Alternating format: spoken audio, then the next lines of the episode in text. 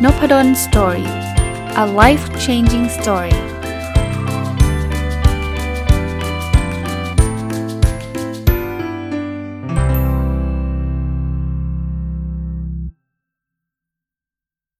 วัสดีครับ ยินดีต้อนรับเข้าสู่นพดลสตอรี่พอดแคสต์นะครับ ก็วันนี้วันอาทิตย์นะครับ ยินดีต้อนรับเข้าสู่รายการ Sunday Reflection หรือสะท้อนคิดวันอาทิตย์นะครับ ก็เป็นรายการที่จัดมาตั้งแต่วันที่ 1 มกราปี 2566 จนยาวมาจนขึ้นปีใหม่ 2567 ก็ยังคงจัดอยู่ แล้วก็ธีมรายการยังคงเป็นเหมือนเดิมนะครับ ก็คือการอัปเดต Personal OKR ซึ่งเป็นการตั้งเป้าหมายส่วนบุคคล แล้วก็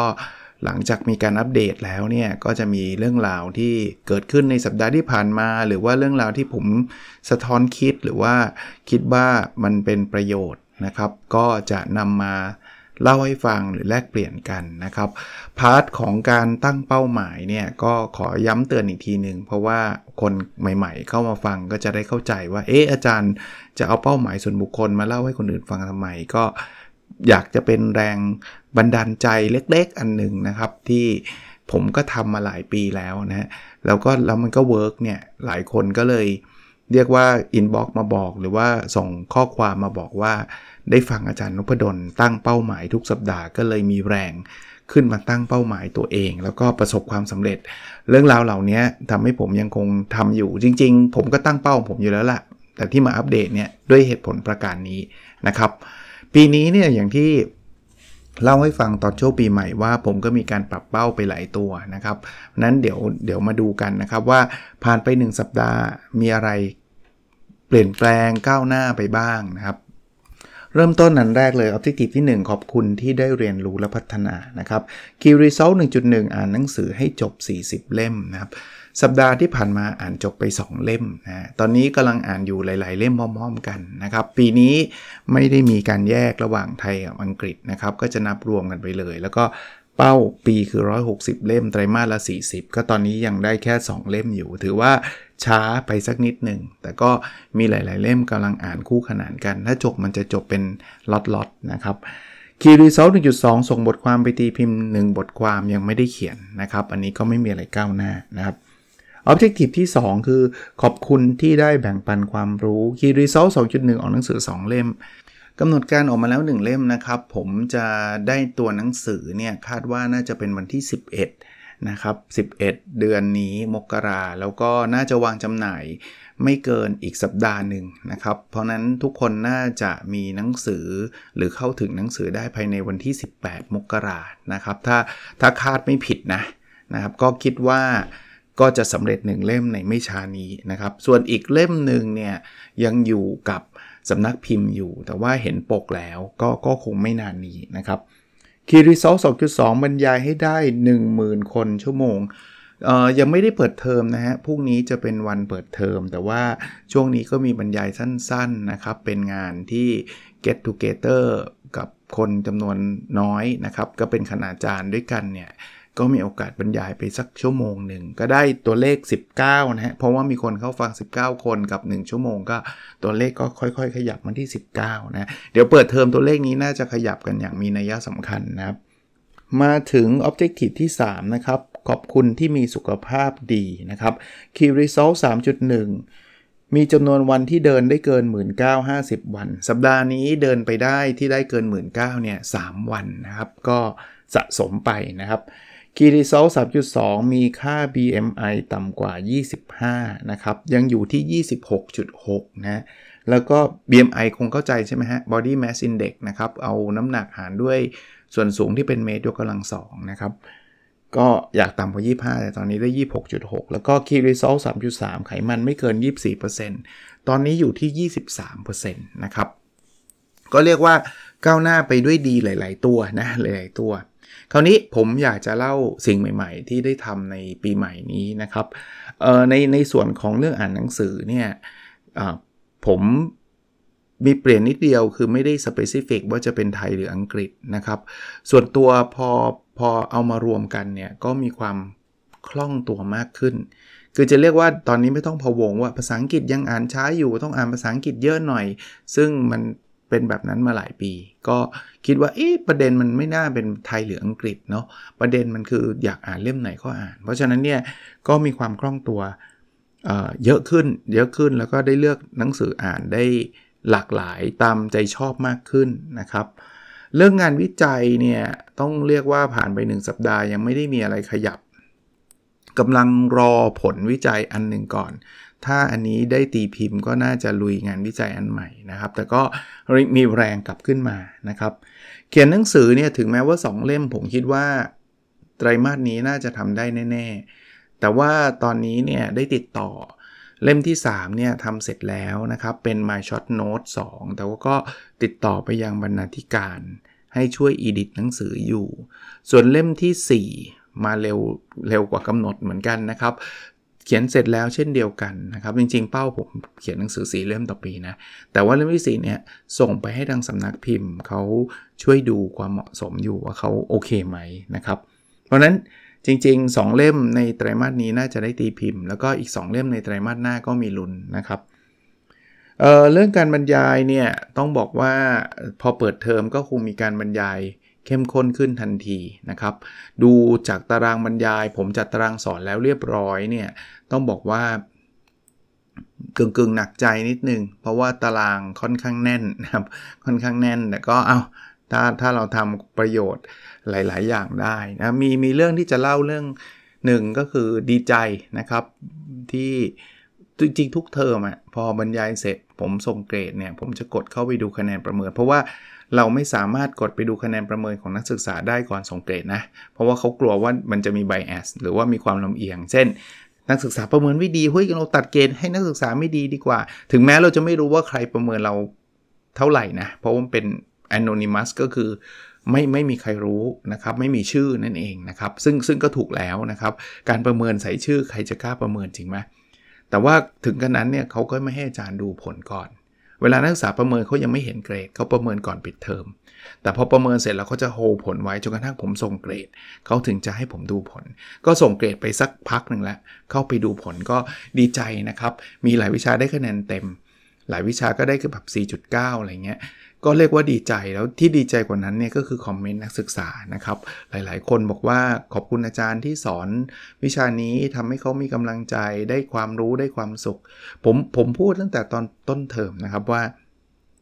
เป้าหมายในการสอนผมมีอยู่ 2 อย่าง คือ 1 คุณมีความรู้ 2 คุณมีความสุข แล้วแล้วไม่ต้องเลือก คุณต้องมีความรู้มีความรู้แบบทุกๆก็คงไม่ค่อยดี มีความสุขแต่ไม่ค่อยรู้อะไรเลย ก็ไม่ค่อยดี เพราะนั้นเนี่ยต้องมีความรู้และมีความสุขแล้วเขาก็บอกผมว่าเขามีทั้งความรู้และความสุข ก็ก็ถือว่าเป็นวันดีๆ วันหนึ่งนะของคนที่เป็นครูหรืออาจารย์เนี่ยที่เราได้รับทราบว่าสิ่งที่เราทุ่มเทหรือว่าสิ่งที่เราใส่เข้าไปเนี่ยนักศึกษาได้รับแล้วเขาก็รู้สึกดี แล้วก็มีความสุขในการเรียนนะครับ อันนี้ก็ก็ต่อเนื่องมานิดนึงนะครับ เรื่องของสุขภาพเนี่ยเรื่องการเดินต้องบอกว่าตอนนี้กลายเป็น กลายเป็นมันเปลี่ยนพฤติกรรมผมไปนะครับ คือแต่ก่อนเนี่ยเดินแป๊บเดียวก็เลิกละก็มานั่งนะครับ แล้วอย่างที่ผมเล่าให้ฟังปีที่แล้วก็เน้นวิ่งก็วิ่งได้สักพักก็รู้สึกมันไม่ใช่ ก็ไปตีแบตมาแต่ก็เดินไม่ค่อยได้เดิน แต่พอมันตั้งเป้าผมว่าต้องมีจำนวนวันที่เดินเกิน 1 9 0 0 0เนี่ยเกิน 50 วันต่อไตรมาสเนี่ยเดินเยอะขึ้นคือจริง ๆ เดินกับคุณแม่ตอนเย็นนะตอนคือแล้วแต่วันถ้าวันไหนที่นั่งอยู่บ้าน ก็อาจจะไม่ค่อยได้จำนวนก้าวเท่าไหร่ อย่างวันนี้ก็ไม่ได้ครบ 1 0,000เนาะ เพราะว่านั่งเยอะ แต่ว่าวันไหนออกไปนอกบ้านก็จะได้เดินตุนมาสักประมาณ 3,000ก้าวก็จะมาเดินกับคุณแม่จะได้ประมาณสักอีก 3,000ก้าโดยประมาณก็ 6,000 แล้วอยากจะได้ 1 0,000 ก็จะไปเดินกับน้องชายต่อนะ หรือบางวันผมก็เดินคนเดียวนะ เดินกับลูกชายก็มีอะไรเงี้ย ก็อาศัยช่วงเย็นๆนะครับเป็นการเต็บเก็บแต้ม ได้มา 3 วันจาก 7 วันก็ถือว่าโอเคทีเดียวนะครับ ก็ก็ถือว่าเปลี่ยนพฤติกรรมไป ส่วนเรื่องน้ำหนักกับไขมันเนี่ยมีเรื่องแรกก็คือการระวังการกินนิดนึง ก็ยังต้องต้องสารภาพว่ายังไม่เยอะมากนักนะครับ แต่ว่าตอนนี้ก็ไปสมัครฟิตเนสเพื่อที่จะเหมือนกับออกกำลังที่มันจะสร้างกล้ามเนื้อ ไม่ได้ต้องการมีซิกผงซิกแพคอะไรขนาดนั้นนะครับ แต่ว่าเข้าใจว่ามันมีกล้ามเนื้อมันก็จะช่วยเบิร์นได้ได้ดีขึ้นนะไอ้ไขมันส่วนเกินก็จะลดลงได้นะครับ ก็อยากให้เปอร์เซ็นต์ตัวนี้มันลดลง ซึ่งตอนนี้ก็ทำได้ดีระดับหนึ่งละนะอันนี้คือความเปลี่ยนแปลงแล้วกันนะครับเรื่องที่อยากชวนคุยอีกเรื่องหนึ่งนะครับ หลายคนบอกว่าอาจารย์ช่วงปีใหม่อะช่วงสัปดาห์แรกๆเนี่ยไฟมันลุก มันก็จะลุกขึ้นมาทำอะไรตาม แบบแบบที่อาจารย์ทำแบบเนี้ยนู้เท่าฟิตนงฟิตเนสเดินมันทุกวันอะไรเงี้ย ประเด็นที่หลายคนมีปัญหาคือมันไม่ยั่งยืน คือมันทำไม่ต่อเนื่องทำมาสักพักหนึ่งเดี๋ยวไฟมันก็หมดทำยังไงดีนะ เนื่องจากผมทำแบบนี้มาหลายปีแล้ว แล้วก็มีการเปลี่ยน OKR เปลี่ยนพฤติกรรมเปลี่ยนอะไรหลายอย่างเนี่ย ผมมองแบบนี้ครับ จริง ๆ เคล็ดลับของการทำต่อเนื่องคือการ track หรือใช้คำว่าติดตามความก้าวหน้า ถึงแม้ว่าเราไม่ทำเราก็ติดตามเนี่ย มันจะเกิดภาษาอังกฤษเรียกว่า awareness awareness คือการตระหนักรู้ว่า เฮ้ย ตอนนี้ยังไม่ได้ทำเลยนะอะอย่างอย่างผมยกตัวอย่างนะ เช่นเขียนบทความผมไม่ได้เขียนเลย สัปดาห์ที่ผ่านมาผมไม่ได้เขียนเลย แต่ทุกครั้งที่ผมมา track ก็คือติดตามเนี่ย ผมจะเริ่มตัวเตือนตัวเองว่า เฮ้ย เราต้องเริ่มเขียนบทความแล้วนะ อะไรแบบนี้นะครับ อีกอันนึงคือผมผมผมเคยได้รับคำถามเกี่ยวกับการตั้งเป้าหมายว่าจานมันมันทำไม่ได้แล้วมันท้อใจ มันเครียด มองแบบนี้นะครับจริง ๆ เป้าหมายที่เราตั้งเนี่ยเป้าหมายคือจุดประสงค์ของการตั้งเป้าหมายคืออะไรต้องต้องต้องลองดูดีๆนะเราไม่ได้เอาจุดประสงค์การตั้งเป้าหมาย เพื่อที่จะต้องมาตัดเกรดตัวเราเองว่าเราเป็นคนที่เก่งหรือไม่เก่งยังไงอย่าอย่าใช้เป้าหมายในมุมนั้น นะครับ การตั้งเป้าหมายคือสิ่งที่จะกระตุ้นให้เราได้เริ่มทำอะไรบางอย่าง เพราะฉะนั้นแค่คุณเริ่มทำในสิ่งที่คุณตั้งเป้าหมายนั่นคือความสำเร็จแล้ว เช่น ผมตั้งเป้าว่าจะอ่านหนังสือ ผมเริ่มอ่านถึงผมจะอ่านไม่ถึงเป้า ผมก็ได้อ่าน นั่นคือความสำเร็จแล้ว ผมตั้งเป้าว่าผมจะตีพิมพ์หนึ่งบทความ ผมได้เริ่มเขียน ถึงแม้ว่าผมอาจจะไม่ได้ตีพิมพ์ทันในไตรมาสนี้ ผมก็ได้เขียนแล้ว นึกภาพออกไหมครับ ทุกข้อเลยฮะ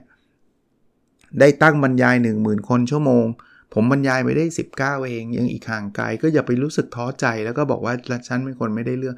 ถ้าเราไม่ตั้งเป้า 19 ก็ไม่ได้ครับ คือคือการตั้งเป้าเนี่ยจุดประสงค์ของผมแล้วกันนะครับ มันคือการทำให้เราเดินไปข้างหน้า โดยมีเป้าหมายชัดเจนว่าเราเดินไปแบบไหนนะครับ อีกอย่างหนึ่งคือมันจะช่วยลดภาษาอังกฤษเรียกว่า distraction ลง distraction นั่นคือไอ้พวกทำให้เราไขว้เขว ถ้าอะไรที่มันไม่อยู่ OKR แล้วเข้ามาเนี่ย ผมจะเลือกว่าเป็น low priority เป็น priority ลองลงมา ยกเว้นว่าเป็นงานเร่งด่วนที่เราไม่เคยคาดหมายที่ต้องทำให้เสร็จก็ทำไปนะครับ แต่เราจะมีโฟกัสของเราอยู่นะครับ อันนี้ก็ก็จะเรียกว่าเป็นการตอบโจทย์ตอบปัญหา อีกเรื่องหนึ่งนะถ้าใครเริ่มรู้สึกว่าจะเริ่มวินัยจะตก คือตอนแรกมันใช้เขาเรียกว่าพลังใจล้วนๆใช่ไหมปีใหม่ฉันจะต้องเปลี่ยนเป็นคนใหม่ แต่กลัววินัยตัวเองจะตกเนี่ยผมผมแนะนำอีกอันหนึ่งคือหา partner อย่างผมเนี่ยผมรู้เลย คือคือผมมีเมื่อกี้ที่ผมเล่าว่าผมไปเข้ายิม แต่ผมจะไม่ได้เข้าเองนะ ผมมี trainer trainer เนี่ยช่วยผม 2 อย่าง แน่นอนอย่างแรกเลยนะ คือเขาช่วยแนะนำการใช้การออกกำลังกายอย่างถูกวิธี ผมผมไม่ได้เป็น expert เรื่องนี้ ยอมรับ เพราะนั้นเนี่ยยกผิดยกถูกเดี๋ยวมันจะ แย่กันไปใหญ่นึกออกไหมออกกำลังกายผิดเครื่องก็ใช้ไม่เป็นแล้วมันไม่เป็นนี่มันไม่ใช่ว่าไม่ได้ประโยชน์นะมันจะเป็นอันตรายด้วยนะเคล็ดขัดยอกอะไรไปมั่วซั่วไปหมดเลยเนี่ยเพราะฉะนั้นเนี่ยผมมีเทรนเนอร์ที่เขาจะมาแนะนำในการใช้เครื่องมือพวกนี้แล้วเรานี่ก็เพิ่งรู้นะครับ พอไปไปเล่นฟิตเนสกับเทรนเนอร์เนี่ยว่าการหายใจมีผลด้วย ต้องจังหวะนี้ต้องหายใจเข้าหรือหายใจออกเนี่ยส่งผลเพราะนั้นเนี่ย ผมว่าอันเนี้ยต้องต้องต้องมีสำหรับคนที่ไม่เคยรู้เรื่องเลย ถ้าใครเป็น expert หรือว่าเป็นผู้เชี่ยวชาญอยู่แล้วจะไม่มีก็ก็ก็ยังคงพอไหว แต่ว่าผมเริ่มต้นต้องมี แต่อีกส่วนหนึ่งที่เมื่อกี้จะเล่าให้ฟังคือว่านัดแล้วต้องไปครับมันจะมีบางวันน่ะผมเชื่อนะที่แบบเหนื่อยยังเลย ไม่เอาแต่ถ้าเกิดคุณนัดเทรนเนอร์คุณไว้อะคุณจะเบี้ยวเขาเหรอ คือเขามารอคุณที่ฟิตเนสอะแล้วคุณจะไม่ไม่เอาไม่ไปอย่างเงี้ยเพราะฉะนั้นเนี่ย หาพาร์ทเนอร์จะทำให้วินัยคุณคุณมีโดยอัตโนมัติ เพราะว่าคุณคุณไม่อยากผิดนัดใครอะไม่จำเป็นต้องเป็นฟิตเนสนะไปวิ่งเนี่ยถ้าคุณกลัวว่าตัวคุณไม่จะไม่วิ่งคุณนัดเพื่อน ให้ไปวิ่ง กับอีกเทคนิคหนึ่งเนาะจริง ๆ มันก็เคยเคยพูดแทรกมาในหลากหลายรายการแล้วคืออะไรก็ตามเนี่ยถ้าเกิดคุณอะสมมุติคุณไม่มีพาร์ทเนอร์คุณต้องทำเองเนี่ยพยายามทำให้มันง่าย อย่างฟิตเนสมันอยู่ในหมู่บ้านผมอะ ถ้าให้ผมขับรถไปไปเล่นฟิตเนส2ชั่วโมงเนี่ยผมผมไม่อาจจะเบี้ยวนะ เอาต่อให้มีพาร์ทเนอร์ผมก็อาจจะเบี้ยวนะ ว่าไม่ไปแล้วครับผมไม่ไหวนึกออกไหมไกลไง แต่นี่คือแบบเดินไปได้อะหรือหรืออีกที่หนึ่งใกล้ๆก็ไม่เกิน 5 นาที เพราะฉะนั้นเนี่ยพออะไรที่เราทำแล้วมันทำได้ง่ายเนี่ยมันก็มีโอกาสประสบความสำเร็จสูงนะครับ ก็ผมเป็นกำลังใจให้แล้วกันนะครับ ถือว่าเป็นการแชร์ประสบการณ์ เรื่องของการตั้ง OKR ผมตั้งตอนตั้งเล่าให้ฟังแล้ว แล้วก็มาอัปเดตในสัปดาห์ที่ 1 ของไตรมาสที่ 1 เลย เพิ่งต้นปีมาเอง แล้วก็มาไขข้อข้องใจหรือว่าคำถามที่โดนถามบ่อยๆ เกี่ยวกับการตั้งเป้าหมาย ซึ่งผมคิดว่าก็อาจจะช่วยตอบโจทย์กับใครหลาย ๆ คนนะครับ วันอาทิตย์ก็คงไม่มีอะไรมากไปกว่านี้นะครับ ก็ขอ ให้ทุกคนถ้ามีเป้าหมายก็ลองเริ่มต้นทำกันดูนะครับ สุดท้ายเนี่ยถ้าเกิดมันจะทำไม่ได้ตามเป้าก็อย่าไปโทษตัวเองนะครับ OKR มันดีอย่างเนาะเป้ามันพังไปไตรมาสนี้ก็ไตรมาสหน้าก็เริ่มใหม่ ไม่ต้องไปรอปีใหม่นะ เริ่มได้จริงๆ มันเริ่มได้ทุกวันนะครับ ไม่จำเป็นต้องรอไตรมาสหรอก แต่ว่า system มันคือทุกไตรมาสเราจะมาตั้ง OKR กันใหม่อยู่แล้วนะครับ เดี๋ยวท่านติดตามนพดล story ไปเรื่อยๆ ทุกวันอาทิตย์เนี่ยเดี๋ยวท่านจะเห็นว่าผมอัปเดต แบบนี้ไปเรื่อยๆ เดี๋ยวท่านก็จะลุกขึ้นมาทำเองแหละนะครับ โอเค วันนี้คงประมาณนี้นะครับ แล้วเราพบกันใน episode ถัดไปครับ สวัสดีครับ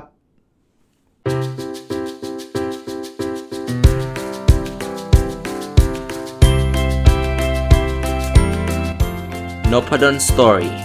a life changing story